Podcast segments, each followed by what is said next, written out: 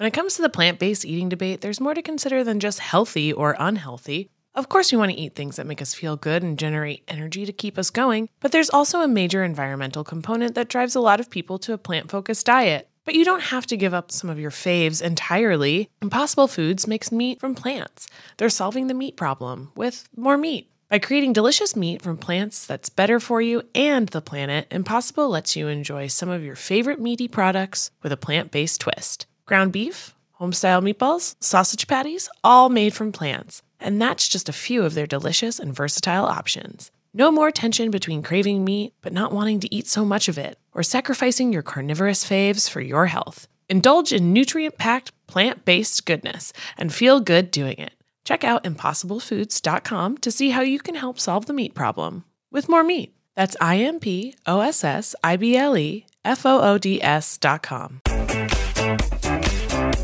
Hello and welcome back to the U Up podcast. I'm Jordana Abraham. And I am Jared Freed. It is so good to be back here with you, Jordana. How are you? What's going on? How's your day? What's going on? I feel like we're heading into a new era here. Like, people are starting to get vaccinated. People are starting to go outside. I was in New York, and New York was, a little bit popping a little bit. Yeah, it's a little bit warmer. It's almost like that exciting time of year. Normal year, it would also be kind of that exciting time of year. You know, you get like a few nicer days that kind of take you out of that like 40, 50 degree slump. Mm-hmm. And it's just like a hopeful time of year. But this year, I feel like that is definitely amplified. You know, starting to plan some trips and planning my bachelorette party. Hey-o, how's that going? What is the... Good, do you want to come? Can you imagine? I want you there I just want you there to roast everything that we do. That's usually my place on a bachelor party, is just in the corner, making remarks and reviewing how stupid everything is while doing the stupid things. Yeah. I want you to voice over. Yeah. I'll make the TikToks with the with the VO. Oh, she's really wearing the veil to the bar. Really. Well, you gotta do all the things. You gotta act like an idiot. Why not? Right? Yeah. I agree to an extent. I'm gonna try to do it. Just the right level of cheese. We'll see how it pans out. How big is the group? And is this a difficult thing to put together with COVID and kind of the things that go around with that? And also, you got to have friends that, like, they got a baby. Are they like, I got to get away from this baby, thank God for this? Or are they just like, oh, I have a baby. We don't want to make this the wedding podcast, but. Right. Well, it's definitely a smaller group than I think it would have been if I had it in like 2019. But we're doing it end of June. I'm pretty sure a lot of people who are coming are already vaccinated, and I'm pretty sure everyone will be by then. So I'm feeling pretty good about that. And then, yeah, there's people who can't come because they're either pregnant or they anticipate being pregnant at that point, or they just had a baby. So it does take a little bit, away from that, I guess. But it's also like, there's still, I have 7 people going. That's a good amount. That's a good amount for me. I don't. Seven's a great number. I think once you get over 12, it's too much. Mm-hmm. I think that's one of those things that, like, people think. I've been on the one where it's like 20 people, 30 people, and you go, "What am I even doing here?" Right. Like, you get like the middle of that weekend, you're like, "I don't need to be here. I am not an asset." Like, this guy, there's like a core 6 that it could have been, and not me. Yeah, and I get it. It's like fun to include everyone, but then it's like, oh, we're making decisions as a group of like 15 You got to have people. A leader. You have to have a good leader. Who's your maid of honor? I don't have a maid of honor because I have 5 sisters. Okay. And a lot of friends, and so like I have a lot of bridesmaids. I have like 15 bridesmaids, but I do not have a maid of honor. Is there someone that's taking the lead for the planning of this trip? Because that is my biggest thing with bachelorette parties. You need a plan. There's nothing worse than, what are we going to do? And then it's like an hour of, what are we going to do? Right. Well, I'm lucky enough. My friends and I have done a lot of girls trips in the past. So, and I've planned a lot of bachelorettes. So we've got, and I'm like I say this a lot on Brights. Like, I'm one of the older members of my friends to be getting married. Like I would say I'm the latter crew. Okay. So they've been around the block. Do you know what I mean? It's we know what we're doing by now. Right. We're not like 25-year-old brides who like are winging it. Like there's a standard thing. And then I've planned a bunch. So those people are kind of planning mine. Do you know? It's like kind of love seamless. It. This, yeah. But those are the best types of parties. But to get us off of this a little bit, I have a question for you. I got sent and listen to all the listeners. Thank you for listening. Thank you for being a part of this show. I'm saying it sounds like I'm checking a box off, but we do appreciate it. A lot of people have been posting about the show, and we do still want you to make it your Instagram story. Like, tag us. Let us know you're listening. That feels so good and amazing. And I'll just say this, and I say it on podcasts a lot. Everyone's looking at your story, and no one's talking about it. So you go, oh, no one follows me. I don't care.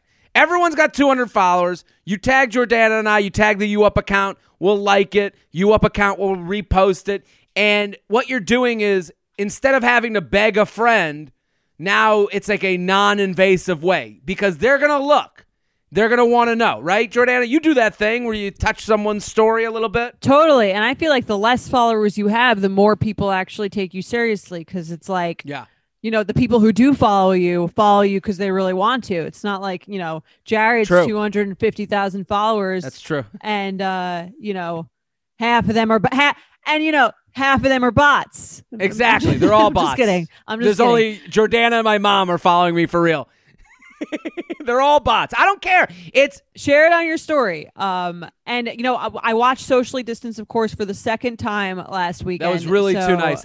That warmed my heart. That was you didn't have to do that. That was Mike hadn't seen it. And, you know, we were like we ordered, you know, Chinese food. We were eating Sunday night, and I was like, he hadn't seen it, and I was like, I don't really feel like browsing Netflix for 45 minutes to find a new show. Let's watch it. You'll see it. I'll see it the second time. The jokes were even better the second time. It was great. Thank you. And did he enjoy? Was he on board? He loved it. He was laughing out loud. He doesn't really even do that often. So that's a big deal. And let me just say, like, that's the best part of my special is you don't have to surf Netflix. I'm giving you the go ahead, exactly. Go do this. That's the only reason to watch is that you don't have to sit on Netflix going, they took The Office off here. Right. Yeah.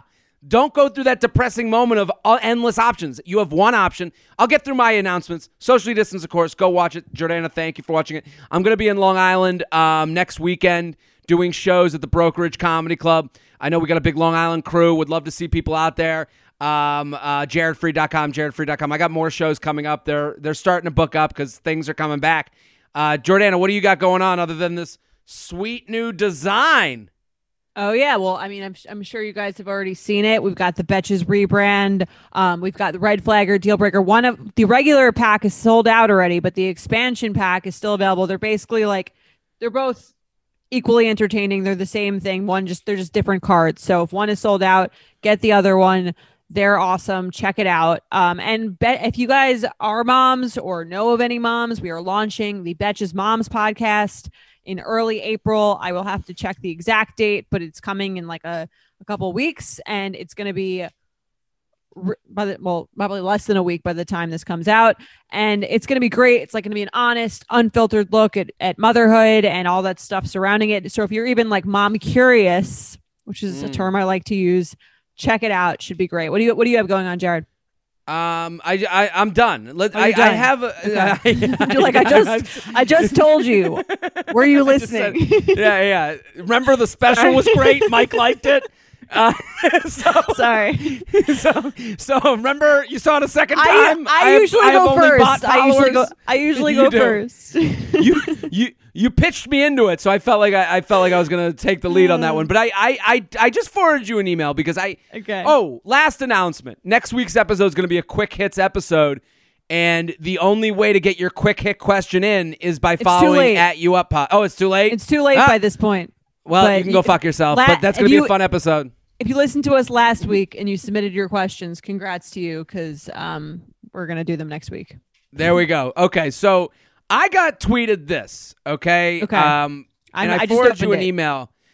Hey, J Train, okay? I'm freshly single. So, like, I love these freshly single people because it's like they came out, they were just thawed from the ice, and they're like Cro-Magnon man, whatever. They're like babies just experiencing everything for the first time.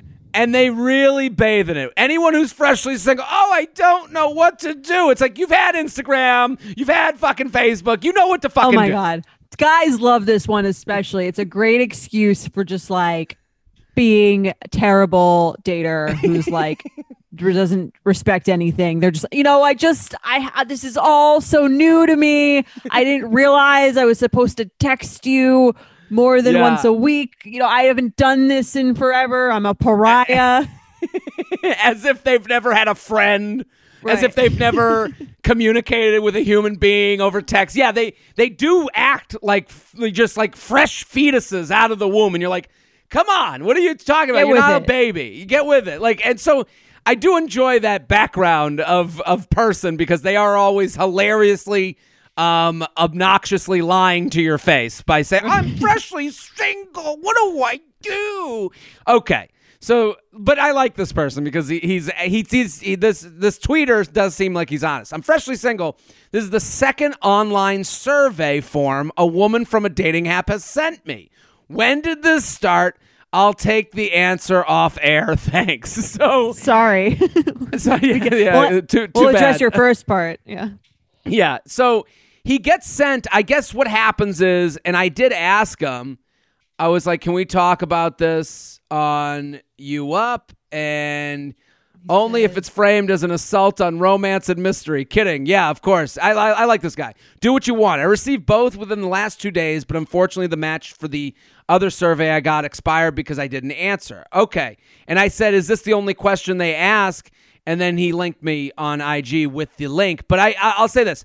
Basically, what I assume is happening, he's matching with a woman, and then her first thing is to send him a Google Doc that is titled The Bare Minimum.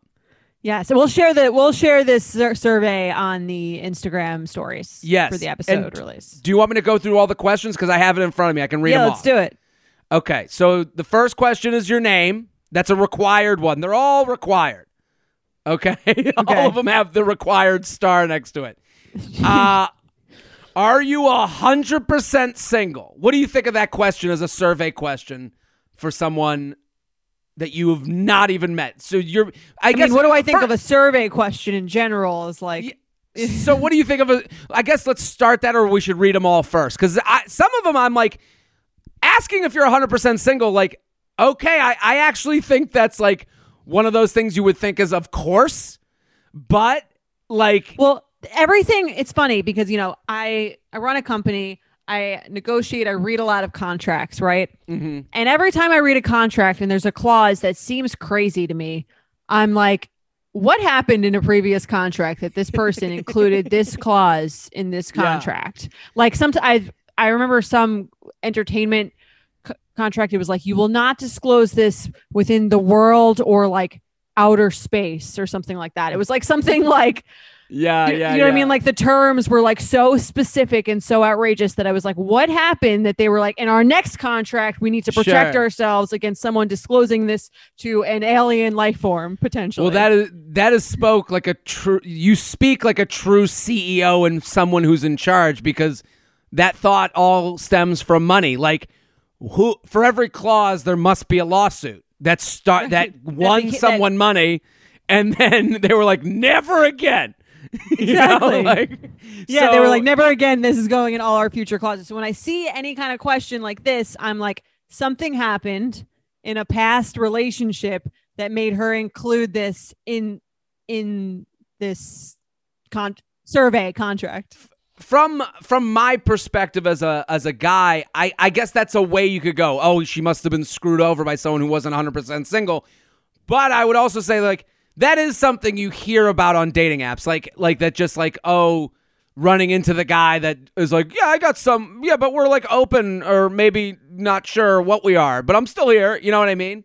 Right. And I think, I mean, it's funny because like it seems like single would be like a binary choice, like single or not single. But then you have people who are like, no, I'm so single. Or well, the question, yeah, exactly. No, I'm the worst, most single person alive. The question should be, from a female to a man, and this isn't fair to either gender, but I guess this is the way I think of it, is if I asked the last person who French kissed you, would they consider themselves in a relationship with you? What if you broke up? I mean, if you broke up, then you're not in a relationship. But if you ask that person, okay, oh, I see. I see what you're saying. Do you know what I mean? Like, yeah. Because are you single is like, well, I'm single. I don't know about, I don't know. I'm just trying to think of like the wiggle room. Right. No, I see what you're saying. It sort of answers the question of like, are you still hooking up even if you're not single? Are you still sleeping with various people even if you're not single? Yeah, that gets into the various forms of, I'm very single. Someone goes, I'm kind of single. I don't know. I got a thing. Right. You know, it hasn't been defined yet. Exactly. Again, the small print on the contract. Okay, let's keep going through these. You ready? Okay. What are you looking for? Relationship, hookup, other. Other. Okay. One word you'd use to describe your last girlfriend. Okay. That seems like an obvious one. Like if the guy, like, I don't think a guy's gonna write like that fucking bitch. Like I don't think okay. What would be like a safe answer for that? I don't even know. Like I would be positive if it were me. What's that? Punctual? Yeah. Good at cursive. I would be glowing. I don't know what that would say about me, but religious beliefs, okay, and you have to write in the answer. Have you ever voted for Trump? Yes or no? Okay. Have you ever? Okay. Not like did you, but like have you ever? In a world, did you vote for first or second term? Yeah, or did you watch The Apprentice? I want to know everything Trump related. Name a TV movie character that encapsulates your brand of humor. Ooh, I guess The Office would just like get written 1,000 million times for people. When you say you drink a quote unquote normal amount of alcohol, what is quote unquote normal? Who said they drink a normal amount of alcohol? That's very. Is this person at the doctor's office? Yeah, I know. Like what? I guess. What? And also, are you gonna write what you would? What would you write for your you drank? What would you write? On the weekends, I'll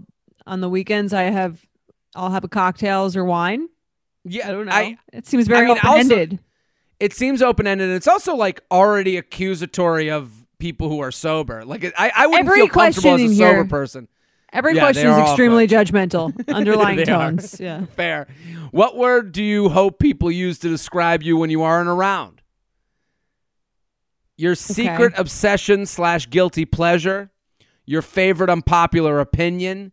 Any quirks or pet peeves I should know about, just know about now. Anything else you want to share. And then it's a submit, and that's the form. So Jordana, what do you think? I agree with the judgmental tone. What do you think of someone doing this? I would be very turned off by it. This to me, it seems, again, like this screams of a kind of cynical person that is looking to like save their time or like, not have to deal with any pain or discomfort. Yeah. Presumably through weeding people out by the correct answers to this survey. Yeah, it's a guy sent this to me, and he said he's gotten it from two different women. It seems as though, like, this could have been fun. Do you know what I mean? Like, this could have been maybe 3 questions, and then at least you're getting to know a little bit more about the person. But it does have the air of, like, this person's a queen, and she's taking applications from all the townspeople of who gets to date her. Because... Right. If you go for funny on this, like, how, they're like, oh, he thinks he's funny. If you go for serious, oh, he takes himself too serious. Like, there's no winning this. And it's like, I don't know. And I agree with you. The cynicism shows through in the questions where it's like, listen, the political one, I understand that people are like, I'm not even, but like, I always stand by the idea that, like, if you're interacting on an app and it's going well and that's something that comes out along the way, you can make that decision later down the road. It's not like you know. Right. This is turning dating into something even more transactional than dating apps already are. Mm. It's kind of like this is turning dating into a lease application to apply to an apartment. It's like you're not taking you're taking like all of the fun out of it. It's all about like, it's transactional to me. It seems it's not really about, you're not going to get to know someone by reading their answers to a survey. I don't think. And I don't think so either. And I also think it feels like you're just putting yourself in the position to laugh at people. Like, I feel like there's just like, if I wrote in answers to this, it'd just be a group of women, you know, texting each other, cackling, you know, like just a bunch of cacklers. You know? Yeah, and I mean, honestly, there's ways to find out the answers to all these questions through an organic conversation with someone, or a phone call, or a FaceTime with them that is over 20 minutes. There's a way to find that out organically that isn't like, again, are you applying to be my boyfriend, or are you applying to date me? It's more, this to me is like a little sad almost. Yeah, and if I was taking dating seriously on this app, I wouldn't take this person seriously. I would think that they're not taking it that seriously either. Or do you think they're maybe taking it very seriously because they're like, I'm not even going to waste my time potentially going out with someone whose favorite unpopular opinion is not that interesting.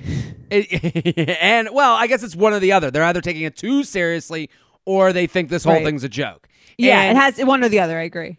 Yeah, and the unpopular opinion one, like, you know, in a world where, like, you kind of have to, like, you know, we're all learning, like, writing something to people over the internet or writing your unpopular opinions on the internet, you don't know what the audience is going to be.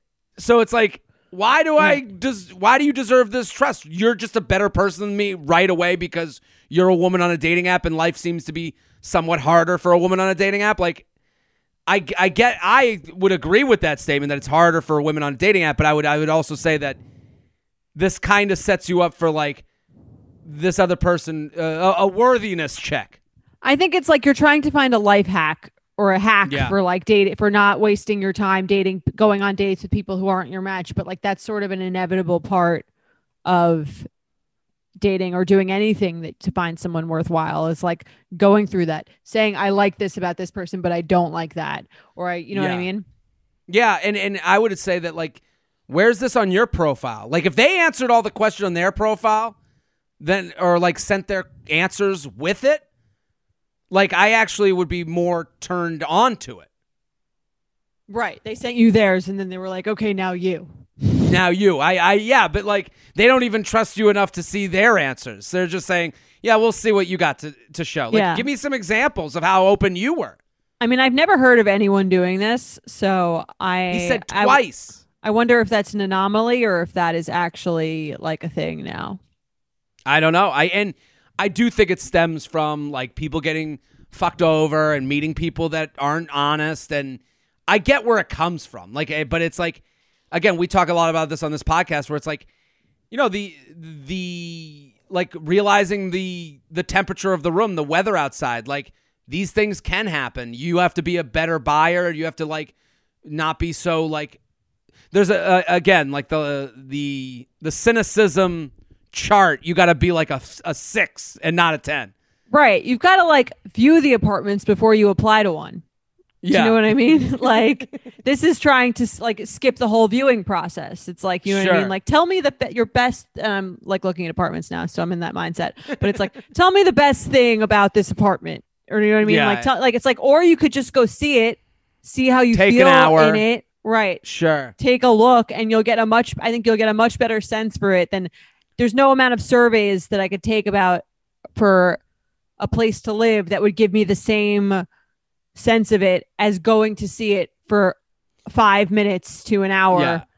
And you know what I mean? And the guy who ticks off, I'm not in a relationship, but he is in a relationship, is the same guy that's going to lie to you anyways. Like a liar can't be, you have to, you know, judge people and also stick. Again, this is where like the sticking to your standard thing, like, hey, I don't give a fuck if this date didn't work out the way you wanted it to work out. That's how I date, and that's how I get to know people. And that kind of like reverses things. Like this to me, the like you said in the beginning, like it's like it kind of shows a little bit of helplessness, right? Or like again, like an extreme amount of like cynicism to me. Yeah. Let's do, I just wanted to bring that up. I thought that was an interesting... definitely interesting. Are you ready to shop? Rakuten's Big Give Week is back. Get 15% cash back at hundreds of stores, including Headliners, Ulta, Fenty Beauty, Levi's, Adidas, and so much more. Seriously, the list seems endless. Rakuten is how the in-the-know shoppers get the best savings. They shop the brands they love and earn cash back on top of deals. During Big Give Week, May 6th to May 13th, the cashback rates are even bigger. Personally, I'll be shopping for beauty and apparel. You can save on everything you need for summer, like clothing, outdoor gear, and travel. You know I love to find the best deals while I'm shopping. And trust me, Rakuten is the hack to save money while shopping. Rakuten is the most rewarding way to shop and save because members can earn cash back on everything they buy. Rakuten is a shopping platform that partners with over 3,500 stores across every category like beauty, clothing, electronics, travel, and dining. And this week only, you're going to get the best deals ever. Membership is free, and when you sign up and shop today, you can get an extra 10% cash back boost. That's an extra 10% cash back on top of the 15% cash back. You won't see higher cash back rates than these. Go to Rakuten.com or download the Rakuten app, Rakuten. Shoppers get it. You guys know I'm a huge fan of Skims, and with warmer weather coming up, I recently tried out one of their t-shirts. Skims makes the best basics and foundations, so it's no surprise that it's the best-fitting tee I've ever worn. Finding the perfect t-shirt can be such a challenge, whether it's the fit or the quality, but with Skims, they make the most flattering shirts for everyone. Honestly, I love pretty much everything Skims makes, but I really love their t-shirts. They're like form-fitting, and they make my body just look that much smoother. I have the soft, smoothing, seamless t-shirt in Onyx. It has amazing versatility. It is literally a must-have for a spring wardrobe. They're stretchy, they're flattering. You can dress it up or dress it down, and you don't have to worry about compromising style or comfort. I also have the cotton jersey t-shirt in marble, and it's really just changed the game for me. It's taking the regular t-shirt, it's leveling it up. There's no stretched collars or hems, and it literally fits like a dream. Skims t-shirts are made with innovative technology while always keeping style and comfort in mind. From crop silhouettes to long-sleeve layering tees, Skims has something for every fit and every body. Shop the Skims t-shirt shop at skims.com, now available in sizes extra, extra small to 4X. If you haven't yet, be sure to let them know I sent you. After you place your order, select podcast in the survey and select U Up in the drop-down menu that follows. We got an email today? Yes. So the question is, what do you do when you say I love you and he doesn't say it back? Farts. Oh. I love you. That'll trap him. I'll regret that. Yeah. Okay. J&J, I'm writing to you in the hope to get some advice on an issue I'm having in my relationship. I've been dating a great guy for 5 months, and a month ago, I got heavily drunk and told him I love you. He did not say it back. Embarrassed, I went home that night. It has been a month since then, and he knows how I feel, but he has not said those words to me. But overall, things have been going really well. With his actions, he has shown me more love than anyone else I have dated who did tell me they loved me. He introduced me to his family, always offers to do chores for me, cooks for me, and shows me a lot of affection. He does these things without me asking. He says things like, "You're amazing. I like being committed to you. And I'm crazy about you." When would someone... He sounds like one of the contract people you're dealing with. When would someone casually say, right, "I like being committed to you"? You know? Hey, do you want to go to Five Guys? And by the way, I like being committed to you.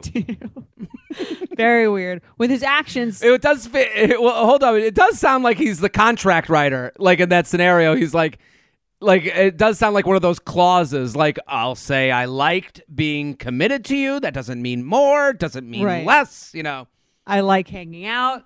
With his actions, it's very much in the love territory. I'm very confused. I want to be able to express my feelings for him openly, but I'm afraid of doing so again without the reassurance that they will be reciprocated.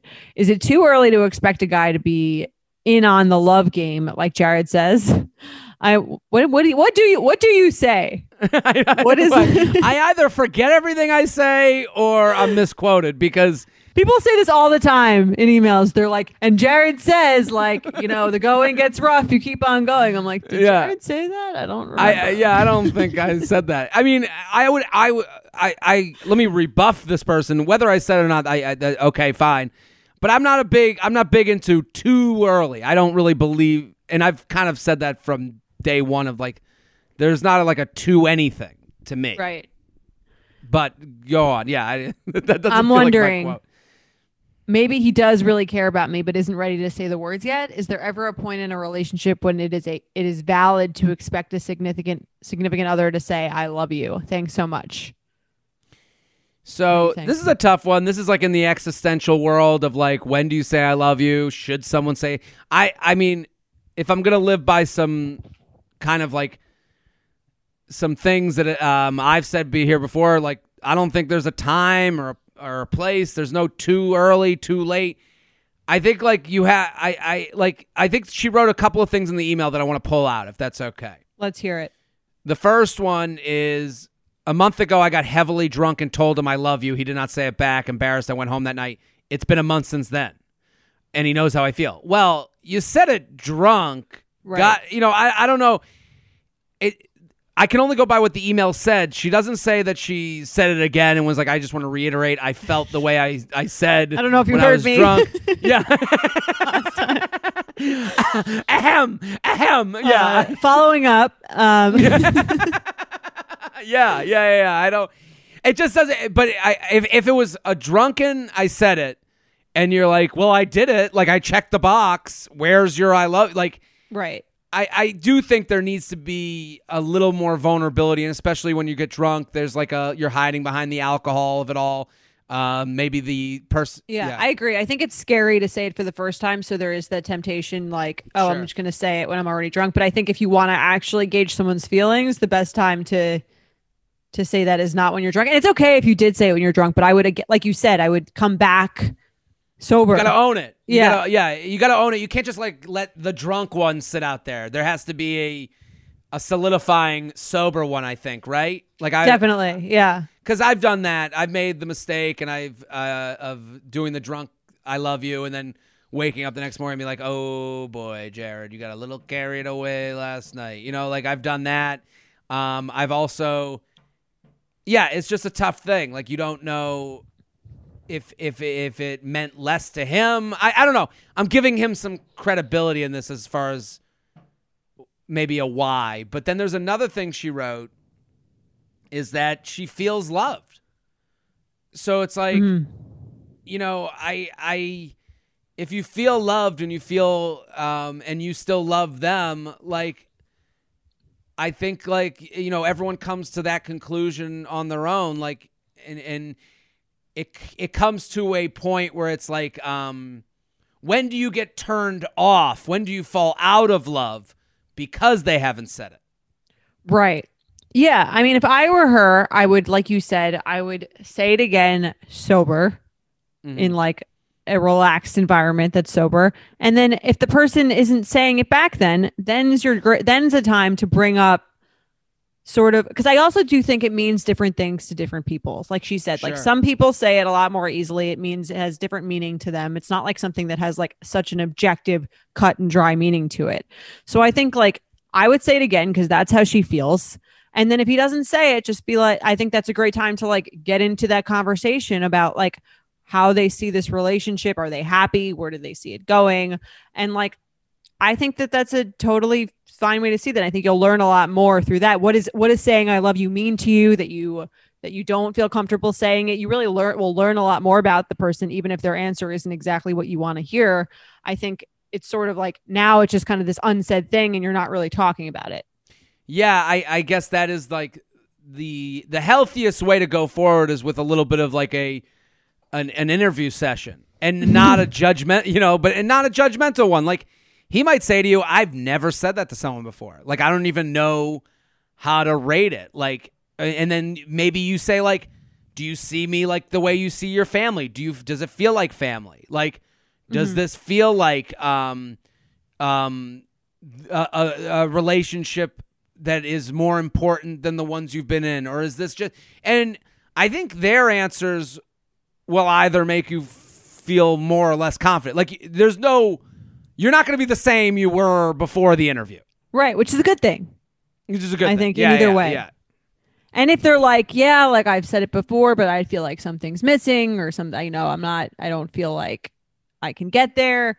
Then you are learning something about someone, again, faster than you would if you just let this linger, yeah, you know, and unspoken. And again, it's very scary to like tell someone how you feel and potentially get rejected. Totally. And I think also there's a big thing of like, you can fall out of love with someone. That's okay. You know, you can love someone during a period and then have the context of the period, and then all of a sudden time moves on, they're not the same person you were falling in love with. Like, the idea that like because you said it, you're locked into love zone, and like if this person talks to you, doesn't give you any answers to your questions, you could walk away being like, I don't know if I didn't like how that felt. Yeah, like how that felt, and that's okay too. I think like a lot of these things that we get asked about, it's like it almost feels like people feel like they went through a turnstile that they can't go back from. Right. They've reached the point of no return, but that's not the case. Yeah. But that's not the case. Like, you said it, you feel it, you feel loved, which like that's something to let that person know. Like, I do feel loved by you. Like every, you know, like I think that's something that's so encouraging to like get that conversation open. And then you don't want to feel like you forced him, and you know, maybe he comes back, you know, and you give him time. You go, yeah, you could say, think about it. Yeah, well, you could also be like, I feel good about from that conversation. Then a week goes by, and he goes, you know what, I was thinking about it. I do love you. You know, like, and or he comes back a week from then, and he goes, you know what, I was thinking about it. We should end this relationship. I don't feel I'm where you are. That's scary. I get that. Yeah, it's scary, but I think either scenario gives you more clarity into what the other person is thinking, which is always a good thing. And it also gets you away from this, like, you should have said it. If they don't say it back, then they don't mean it. No, that's not communication. That's just, you know, that's like just like, you know, it feels like you guys are like in a scoring competition. Like, you're just like, oh, chalk it up, you know? Yeah, that's not how a relationship works. It has a lot more nuance than that. You know that feeling when you're going on your first date with the person you've been seriously crushing on and realize you have absolutely nothing to wear? Maybe you find yourself wishing you had the perfect pair of jeans, the one you can fancy up, fancy down, and just look better every time you wear them. Well, that's why you need to check out Lee Denim. I love Lee Denim. I'm wearing them today in the office. I'm wearing their jeans. They also have this other pair that I have at home that I'm really excited to wear. It's like a little baggier, but it's still so comfortable, and yet it's still so flattering. I don't know how they do it. Every time you wash it, they also look even better. And I love that they flatter every body type. Denim trends come and go, but Lee is legendary for creating denim cuts that fit your body. Their denim gets better with age, and their classics fit into every look. Lee's denim jacket is the one to reach for without fail, a classic.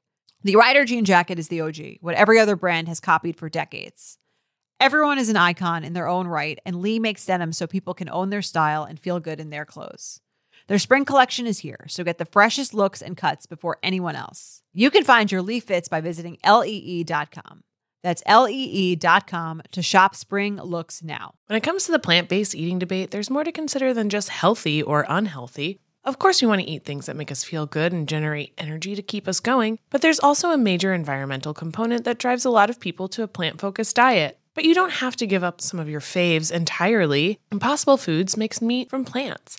They're solving the meat problem with more meat. By creating delicious meat from plants that's better for you and the planet, Impossible lets you enjoy some of your favorite meaty products with a plant-based twist. Ground beef, homestyle meatballs, sausage patties, all made from plants. And that's just a few of their delicious and versatile options. No more tension between craving meat but not wanting to eat so much of it, or sacrificing your carnivorous faves for your health. Indulge in nutrient-packed, plant-based goodness and feel good doing it.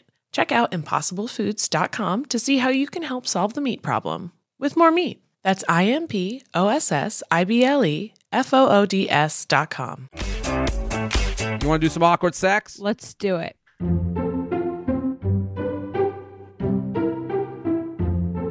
Send yours in, uup@betches.com, uup@betches.com. Let's do it. New listener here, because enough friends recommended you to me that I had to give you a shot. This is my favorite type of listener, the one that was dragged in here. And now they're writing to us for advice. That's right. You're welcome. Shocking to no one, you're great and I'm hooked. There we go. The fun end of the story. Here's an awkward sex story for you. I wish this was all a lie, but it's not. Enjoy. When COVID hit, I ran from the city to my childhood home in Westchester. I was still there in the summer when outdoor dining was a thing, and my parents' cleaning lady set me up with another client's son who stayed in the city.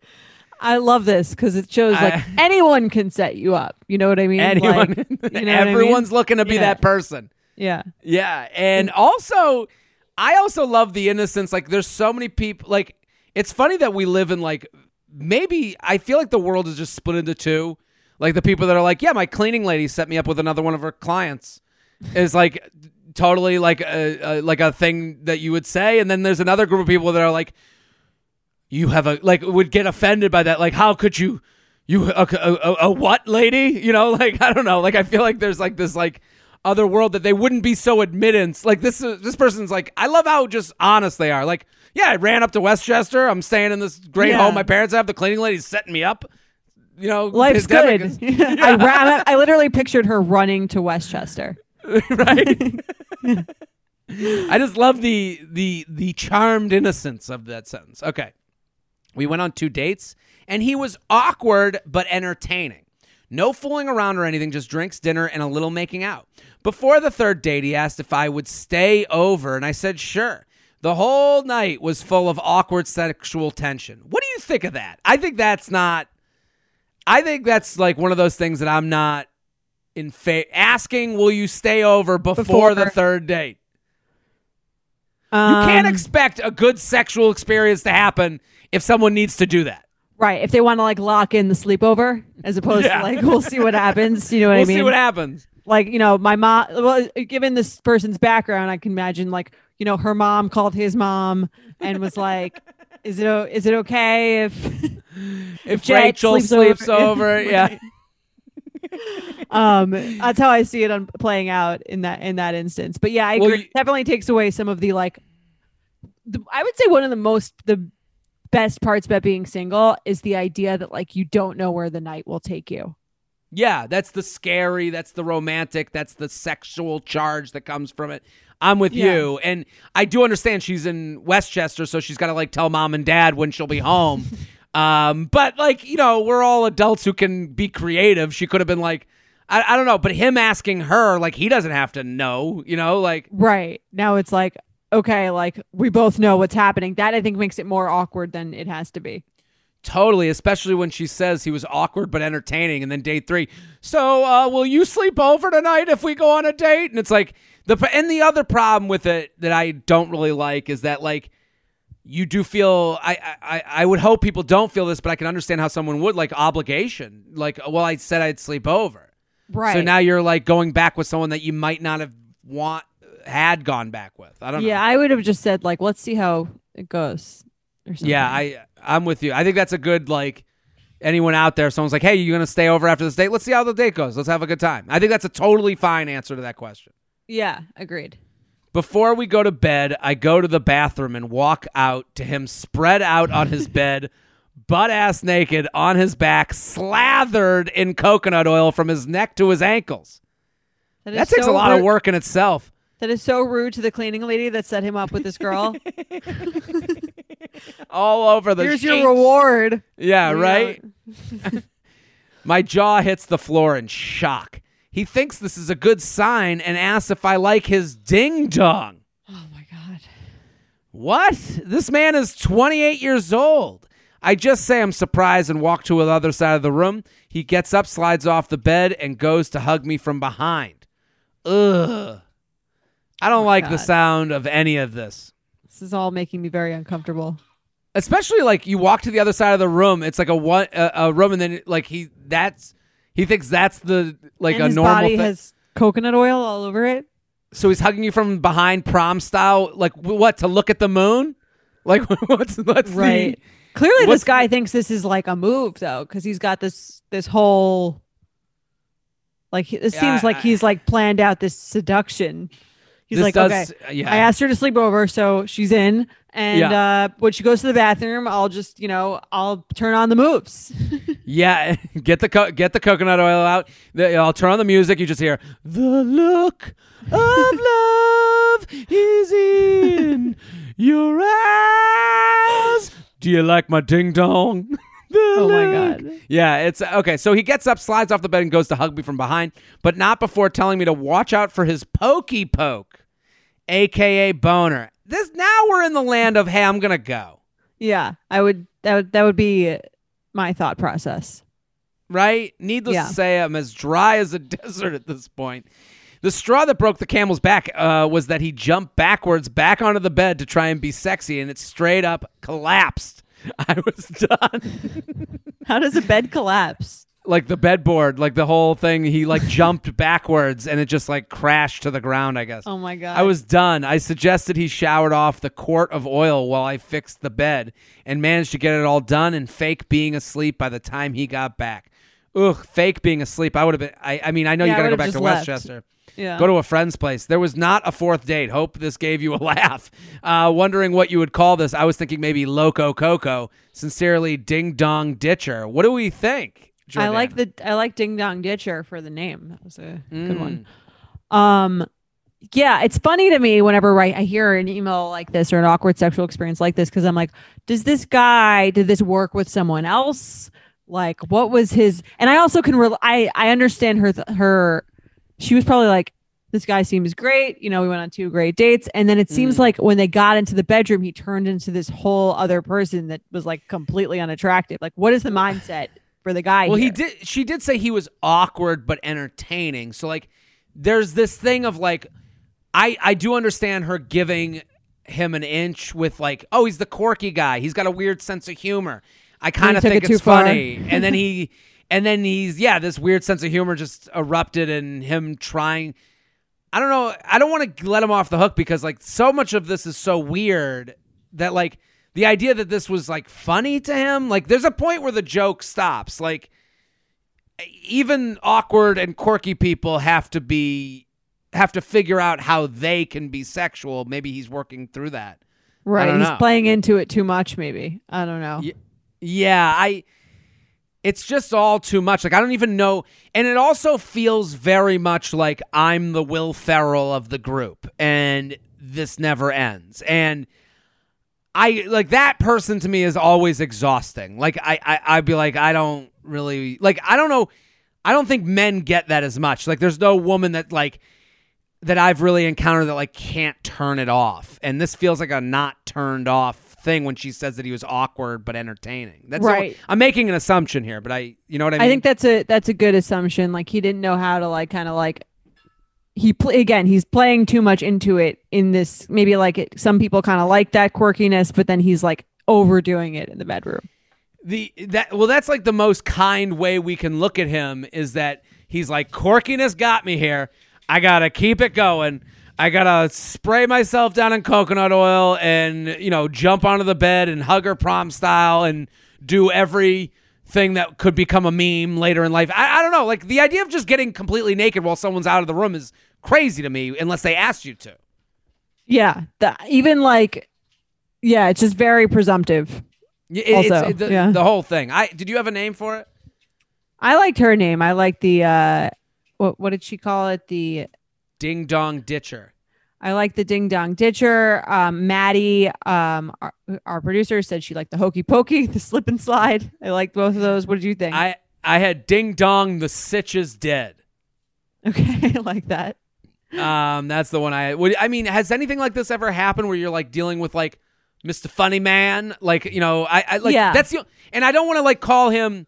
Like, listen, I understand who someone could hear the story and be like, no, he's not Mr. Funny Man. He's Mr. Creepy Douchebag who doesn't care about making the person who's with him comfortable. I can understand that's a perspective. I guess if in his head he thought it was like fun and like kind of weird, but like she might be into it. I don't think he's like a terrible person. I just think like maybe bad at reading the room or like not great moves, I would say. But not great moves is putting it mildly. The not great moves is what I would call this one. I've been with guys who I think are like they were like nice, but I agree, kind of awkward. And then you kind of like hope that they're a little different, or it's a little more like natural feeling in bed, but it's not. And then you're kind of like, I don't really want to be here. So I've had, not to this degree, but I've definitely felt that. I've like taken a chance on the like kind of quirky guy. Yeah, I've had people think that I'm going to be like this because they say, some people hear like, oh, they're a comedian, and then they go, oh, it's going to be annoying. It's never going to end. You know, and I understand that. Like, that's perfectly fine. You know, like, I understand where that comes from, but like, I don't have enough energy for this. Yeah, no, I agree. And I think that, I mean, this guy seems like a non-self-aware quirky guy. No.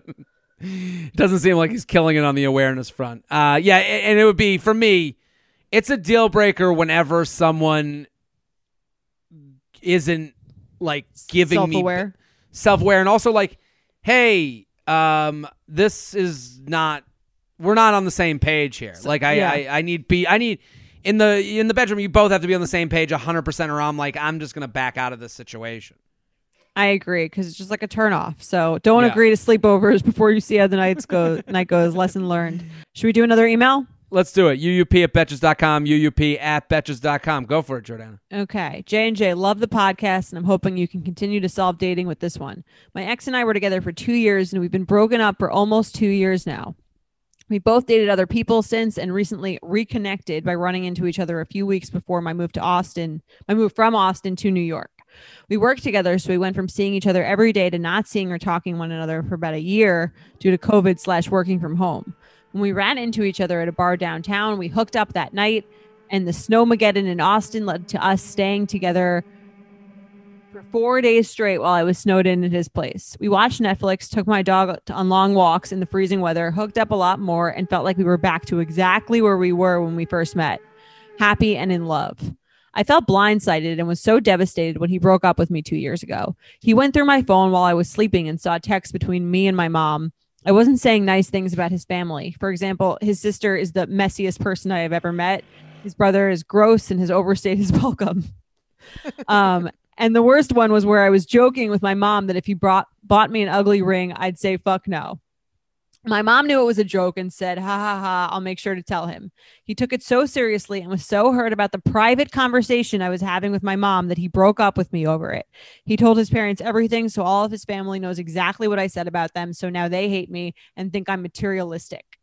Fast forward back to us reconnecting recently. He said he misses and loves me so much, but can never get back together because of his family and how bad they would treat me over the past.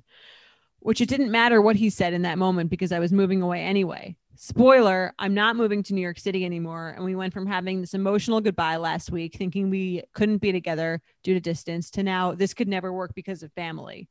For context, he's 32 and I'm 28, and his family lives 2 hours away from Austin while mine lives 5 hours away. We're in a difficult spot now because we can't just be friends with how we still feel about one another. I love him and miss him so much too. I say F that, be a man, and tell your family to get over it if this is what's going to make you happy for the rest of your life. But he doesn't think that'll work. Eye roll.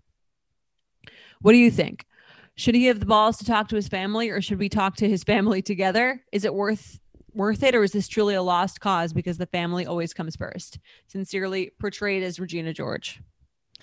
Yeah, this is a tough one because she's asking for a question. She's asking the wrong question to me. Yeah, I was thinking that also. It's like she's making it about the family when they're not. That's not really why they broke up.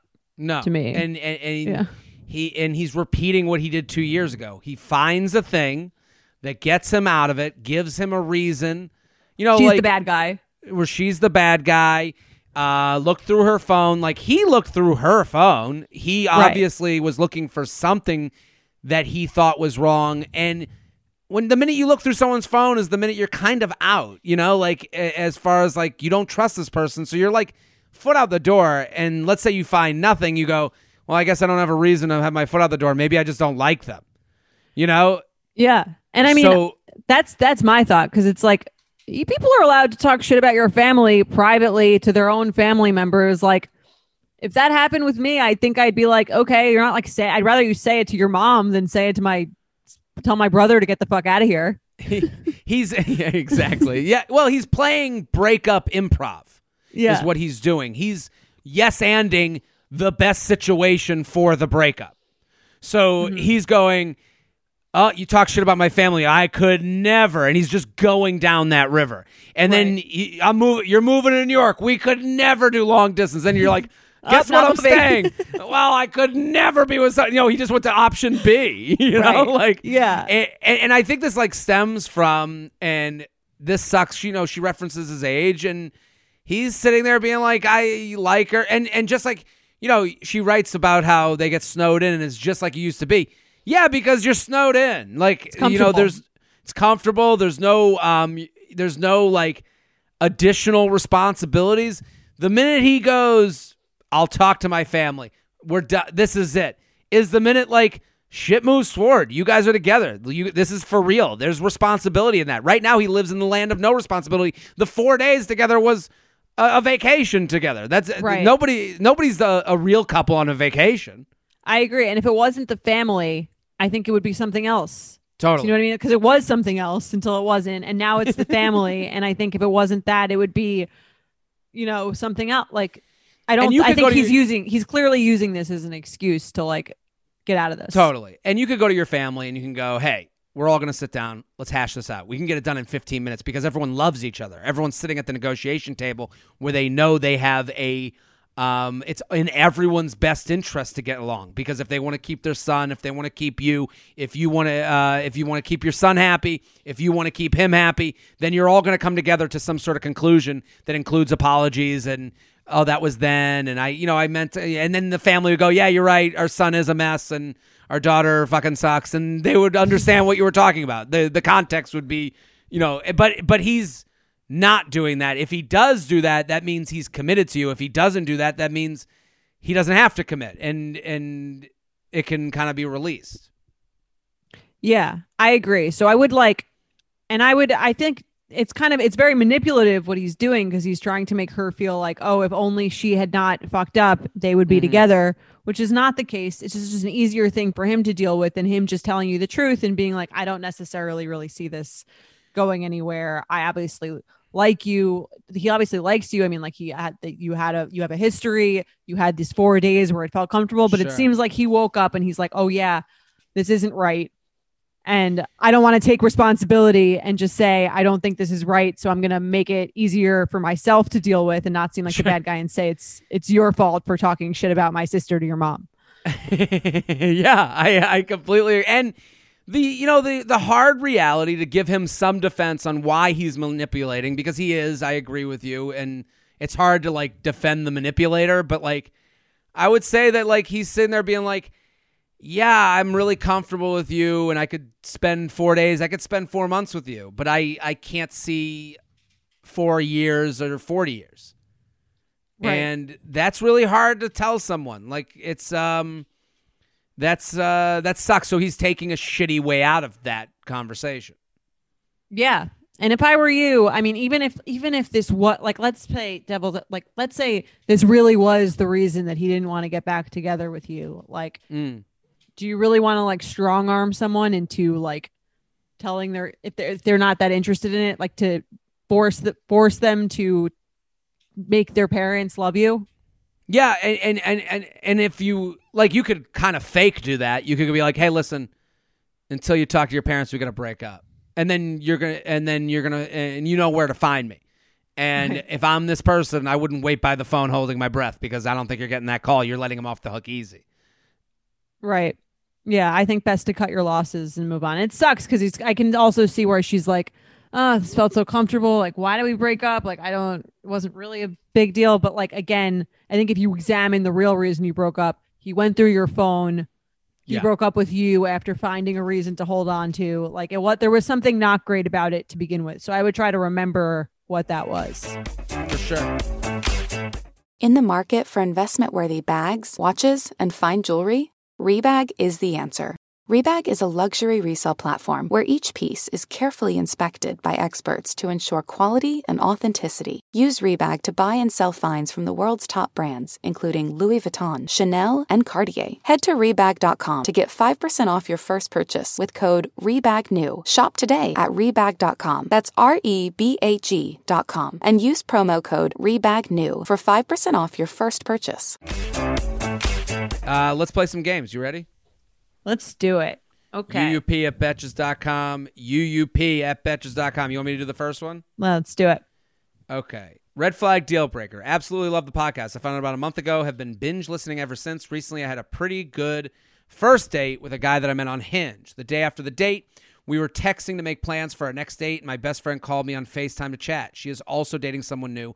Our convo eventually developed into checking our zodiac compatibility with our new partners. It's a Gen Z thing. Wow, I think it's a millennial thing too. Zodiac signs have been around for thousands of years. When I looked up my compatibility with my new guy, I laughed out loud because the first thing I saw was that our sexual compatibility is 1%.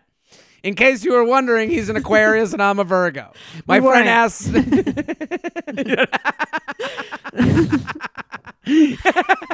Yeah, you have been asking what our signs were.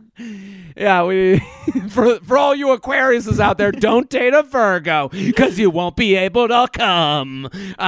So my friend asked me what was so funny, so I quickly took a screenshot, sent it to her over text. Well, so I thought. Literally only a half a second later, I realized that I accidentally sent the screenshot to him. He didn't seem phased at all. And we have since set up our second date. But what do you guys think? Red flag or deal breaker? After the first date, they send you a screenshot of your horrendous zodiac sexual compatibility. Hope you get a chunk of this. Is a great email. So that was great. Should we read the actual text? Oh, we have it. Okay, hold on. We have it, yeah. Hold on. It's hard to read, though. Let me see. I know. I'm trying to zoom in. And I put these. Oh, I see it. Do you see it? Yeah. Okay. So she sends over the thing. It says 1%. It says overthinking is a true turnoff for Aquarius, although they do it too, just in a quicker pace. And they will rarely find Virgo's analysis sexy in any way. Shy, thoughtful, sensitive Virgo will have trouble understanding their nude, weird, and often too fast Aquarius partner. It is almost certain that none of them will have enough patience to build their sex life with someone so different from what they need. 1%. And then she goes, so she sent that screenshot.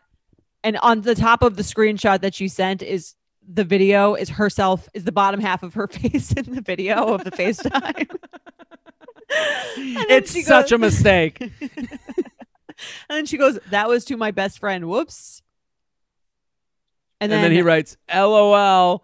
I'm most likely they free after 5 Tuesday and before 5 Friday. He just ignores it. That's really funny. Actually, I'm surprised he kind of ignored it because it feels like it'd be a fun place to like have a funny joke. Totally. And to like talk about sex a little bit or to like at least be a little bit, fun with a fun topic. But also I love her understanding of men where she's like, he didn't even seem phased. Yeah. As if I don't know a guy in the universe that would see that and go, oh, I guess this isn't going to work. Yeah. If the stars say it to be, I shall not be getting naked with thee, and I shall move on. Like, what? Red flag or deal breaker? She only will date you if your stars align. If your signs deal breaker. I gotta, because it's not that she cares about that. It's that I have to expound the energy to look like I care about it. Oh, really? Right. So we're 1% on the Virgo Aquarius as I'm sitting there being like, are we going to fuck or not? You know, like, like how many moon signs do I have to look up before this is happening? Yeah, exactly. What if you don't see this from guys a lot, but what if a guy was like, hey, so what if a guy said to you, Jordana, or sent this to you, but it was that you guys were 100% compatibility? I would be a little turned off that he was like looking, to be totally honest. Right? Yeah. I'd be like, first of all, it would show, I think it would show that they were like very invested in this, that they're looking up our signs to see how compatible we are. Which I don't know. And then secondly, I just think this is all kind of dumb. Like the sign stuff. Oh, obviously. The signs and all that stuff. I can understand two women talking about their guys. Oh, what do you think our match is like? It's yeah. fun. You know, to me, it goes under the category, and I know this probably sounds bad to people. But like it's under the category of like girl talk. Like oh, can you believe 1% compatibility? It is funny to be 1% sexual compatibility with someone. Yeah, and I've done that too. I've like read the Cosmo, you know, horoscopes for the week and all that other stuff. Like I've done it, but like I think if they were joking, it would be kind of funny. If they were doing it like totally seriously, it would be a deal breaker. Yeah, if he was phased by this, I would be turned off. Like if I were her, like the idea of him being like, well, you know, I don't know if Zeus and Poseidon say so, you know, like I don't know. Exactly. Yeah. All right, let's do another one. All right. Red flag or deal breaker. They ask only for your LinkedIn as a way to get in touch with you. Backstory. I met a guy at a party and we really hit it off. He asked for my LinkedIn saying we should link up. When I told him I didn't have one, he didn't ask for anything else. Example, Instagram, number, etc. I later followed him on Instagram and he followed me back, but nothing ever came from it. Heartbreaking considering I made the brave move to follow him first. Only sort of kidding. Obviously, not having LinkedIn was a deal breaker for him. Thanks for all you do. Linked out. That's funny because I think I had a LinkedIn that I made when I was like selling life insurance. And like I used to get emails from it being like, so-and-so's trying to link with you. And I'd be like, man, I'm so far outside of this world that I feel like ridiculous that I even had it. I don't have one either anymore. I used to have one. No, also. You're out of the game. And I know there's a LinkedIn world. To me, this is someone cheating. You think? There's an element of it. Like that's so interesting. I didn't think that at all. Yeah, when you keep to one world that is kind of on its own island, like Facebook, Twitter, Instagram, TikTok, they all kind of like live in the same box on your iPhone. You can stalk someone pretty easily in there, right? Yeah. Yeah, LinkedIn, I would assume just that it's built for business context, so you can kind of like separate yourself from those a little Interesting. Bit. My first thought was that he just wanted to connect about something work-related, but yours is probably a lot. But then why not just get their number and connect that way? But I think yours makes more sense if I'm thinking about it now from the disgusting male point of view. That to me. Yeah. I would also say like if he was, you know, met a guy at a party, hit it off, asked for my LinkedIn. Like it's just such a weird... Like, I don't know what they talked about at the party. If they talked about all business and he asked for the LinkedIn, she's like, I don't have one. And he's like, oh, then what kind of fucking business person are you? You moved on. But to me, it's just like, it's too separated from the other social medias. Right. And it's its own world. It's probably a good way to be shady. I could see that. Wonder how many affairs have started on LinkedIn. We'll probably get the Probably not zero. Now. Yeah. Not Was that a red flag or deal breaker for you? If they, I guess deal breaker because they're not interested in me. Yeah. Well. Yeah. Yeah. Okay. Last one. They list their BMI, body mass index, in their dating app profile bio. Deal breaker.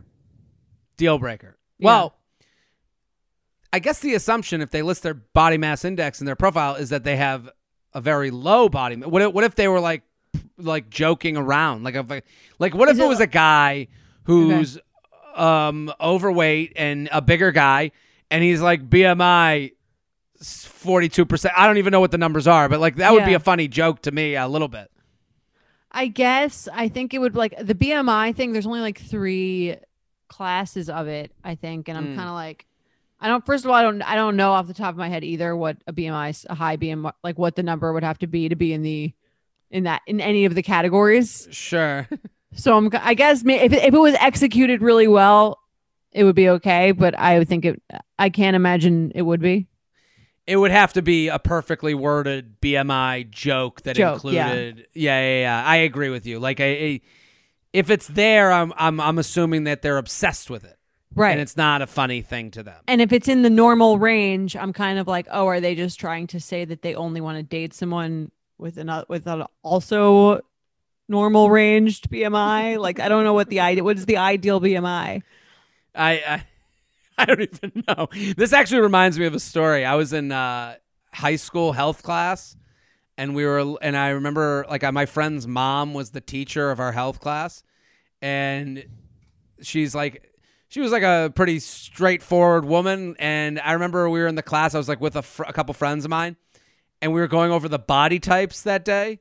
Okay. And I remember there's like ectomorph, mesomorph, and endomorph. Okay. And I remember endomorphs are said to have higher percentage of body fat. And I remember my friend and I were like in the class, and she was like, we were all like discussing endo, ecto, and meso. And I go, Mrs. Whatever. I go, what am? And I'm not even at what am I? Like I just go, what am? And she goes, endo. And everyone laughed hysterically just at how quickly she put me in endo. Like it was like, and we still to this day like endo. Like we all just like make fun of that moment. Sounds like a painful memory. It wasn't pain. I like. It was funny to me the idea that someone wasn't doing that, giving that information with kid gloves to a kid. Right. Yeah. You know, like I saw at the time at like whatever 16. I'm realizing I'm like, oh, you weren't traumatized by it. Well, I'm still talking about it today. I'm 36, so maybe I was. You're over it. I'm totally over it. Still telling the story. But I'll never forget, like, just endo. And I was like, oh, okay. I was actually going to ask to go to the bathroom. I you know, like, it was as if I was asked about something else. Well, yeah, back in the 2000s, that was probably more acceptable. She'd probably get in a lot of trouble these days. Yeah. I would run to the teacher. I'd be like, I'd run to this, the local paper, talk about the teachers bullying the students. Yeah. Seriously. It would be. Well, listen, I think we solved dating again, right? We did it. Look at us. We did it. And we opened up my scarring wounds as a child. So we did it all. Yeah, we did it all. Keep sending your emails, uup@betches.com. Keep spreading the word, making your Instagram stories, and we'll be back this Sunday. Bye. U Up is produced by Sean Kilby and Jorge Morales Pico. Editing by Sean Kilby. Social media by Madeline Paul. Guest booking by Nicole Pellegrino. Be sure to follow at U Up Pod on Instagram and Twitter, and send us your emails to uup@betches.com. Thank you to our sponsor, Netflix. Bridgerton is back. And dearest gentle readers, you will not want to miss this chapter. Longtime friends Colin Bridgerton and Penelope Featherington find themselves in quite the precarious situation. The wallflower is ready to bloom, but she needs Colin's help to find a marriage match. Will these friends defy expectations to find true love? And will Penelope's secret identity as Lady Whistledown destroy any chance she may have at love? You shall have to watch and see. Watch part 1 of Bridgerton, only on Netflix, May 16th. Betches.